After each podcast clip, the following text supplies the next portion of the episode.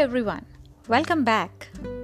We are on the ninth episode of our series Parenting One Step at a Time. I hope you're enjoying this series so far and you have listened to all the previous episodes. In last episode, we talked about how to boost our toddlers' confidence and how to help them in handling separation anxiety.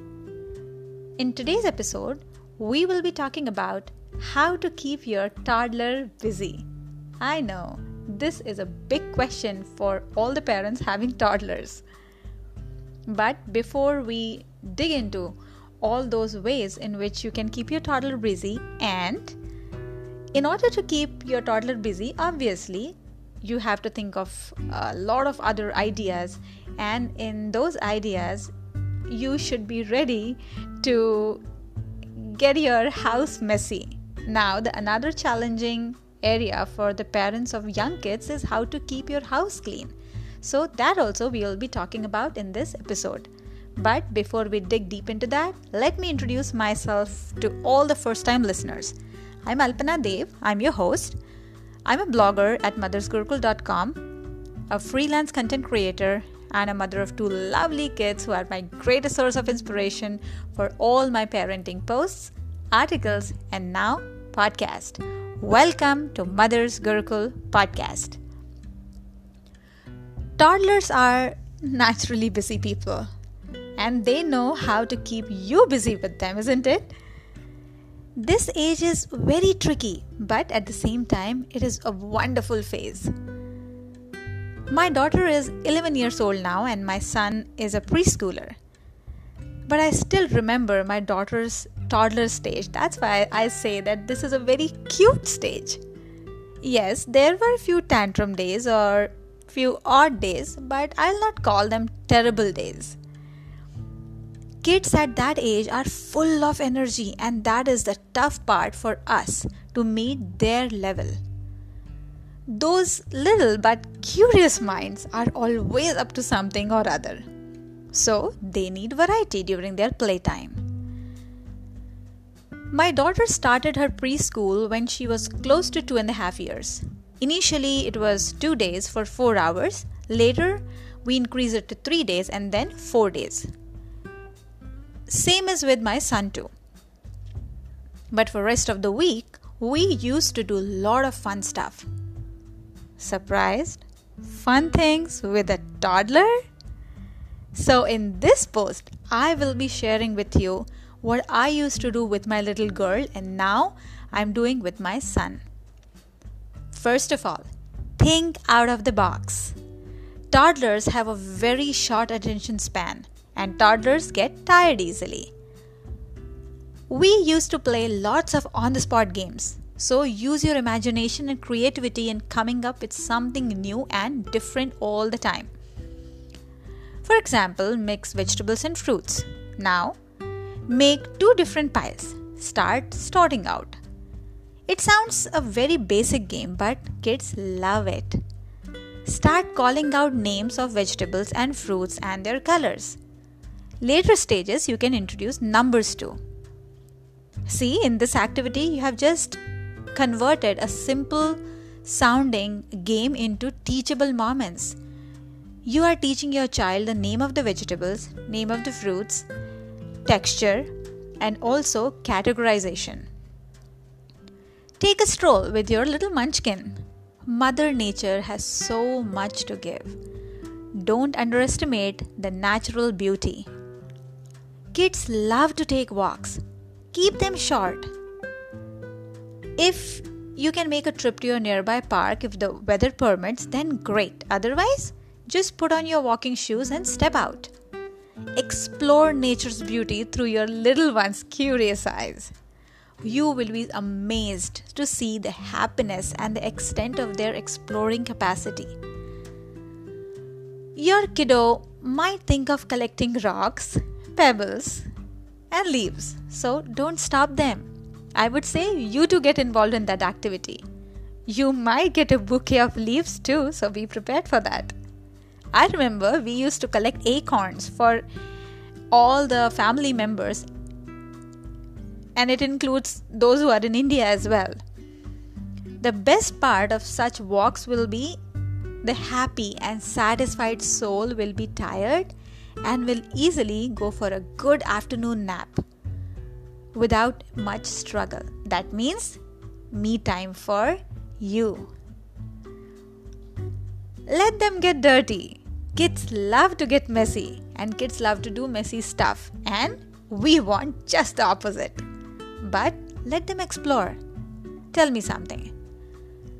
How did we find a difference between clean and messy? Toddlers love hands on activities. They like to do foam art, finger painting, palm art. Make sure that you don't do one same activity too often, it loses its charm. If you use it occasionally, like on rainy days, then they will be excited and occupied for a longer time. Just make sure that whatever material you use, that should be non toxic and you should be watching them all the time. When we are talking about taking stroll with them or uh, allowing them to get messy, independent play is equally important as group play. Reserve few activities where your child can handle things on his or her own. It may be short, but it's okay. Foam art, mentioned in the above point, works great for independent play. Legos can be another option. Frankly speaking, toddlers aren't truly ready for independent play, so better to have a bag of tricks for them when boredom strikes. And what could be a better activity other than reading when boredom strikes? You can introduce books to your child as early as you can. Some toddlers won't sit still long enough for you to get through a whole book, but some love listening to a story. Read to your child for as long as he or she will listen. Use the reading time as a transition from playing to nap time. Apart from all these, there are few other stuff that you can do. One of them is Washing food. I guess almost all the kids love water. Make them the in charge of washing vegetables, say a tomato. But during this washing process, be ready to sacrifice the tomato. Food coloring games. I got this idea from my kids' school. Mix the food color with some shaving cream inside a sandwich box and then let your child draw alphabets with figures. This can be a part of independent play. Being a parent to a toddler keeps you on your toes throughout your entire day. Toddlers possess active energy during a developmental stage of constant curiosity. Above all, have patience when you're handling them. Try to select activities that provide entertainment for the child as well as learning experience. It is okay if your house gets messy during their play. We have ways to keep it clean. You must be having many such friends whose houses always looks organized and you must be wondering how does she manage to keep her house so clean? Is she on her toes all the time or huh her kiddos must be really well behaved. But what is the secret behind that cleanliness? What extra must that parent be doing to keep their house neat? Obviously, for the host, it's a wonderful compliment. I would say they are not doing anything unique that is making such a big difference. In fact, they practice very basic things. So, let me share my tips and tricks on keeping your house clean and organized with a busy toddler at home. First thing first, Develop a habit in your kids of putting things away at their places once done with playing. Yes, this is the first step in cleaning. It will take time to develop this habit, but it helps a lot in long run.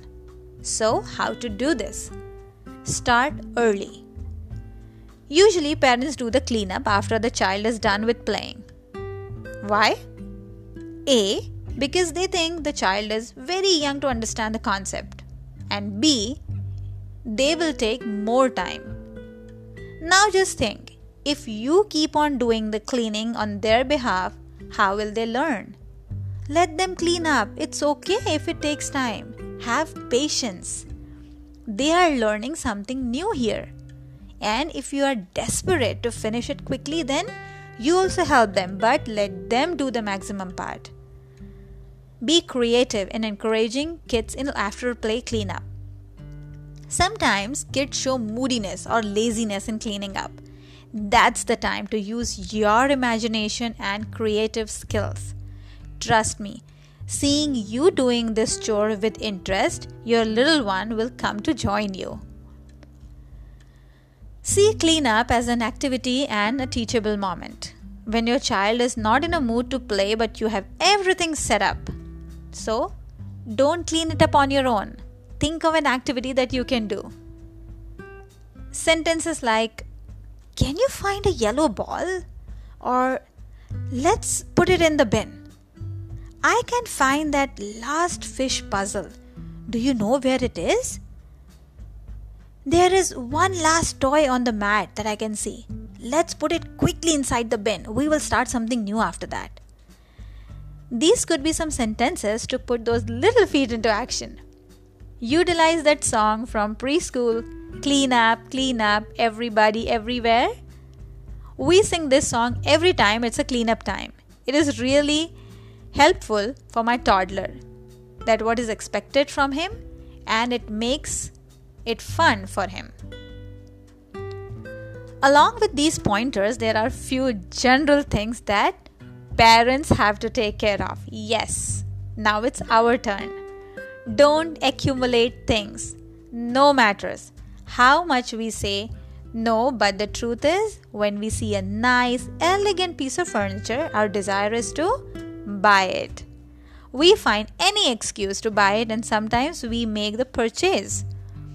Now, this is the weak moment where you have to make a decision. So don't be an accumulator. Firstly, think do you really need it or you are buying it because you liked it? There is a difference between need and liking. Secondly, if you won't buy that, Will it make any difference to your functionality? And last, if you think it is a really good buy, then can it be postponed? Now, if your answer is no for the first two questions and yes for the last question, then this purchase can wait.